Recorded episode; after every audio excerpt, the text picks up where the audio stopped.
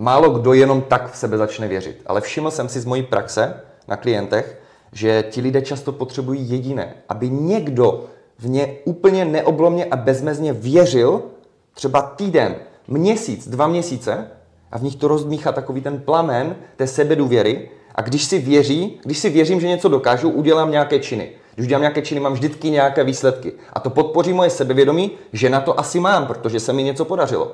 Když si nevěřím, že něco dám, neudělám žádné činy. Když neudělám žádné činy, budu mít žádné výsledky a jenom se mi potvrdí, že na to nemám a nemám ten potenciál. Že spirála života nahoru nebo spirála dolů. Je to na vás, ale každý občas potřebuje, aby v něho někdo věřil.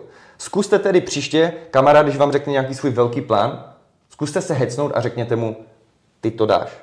Já v tebe věřím místo nějakých debilních negativních keců a vynášení toho, co tam je vlastně za rizika. On si toho je velmi dobře vědom. On potřebuje vaši podporu.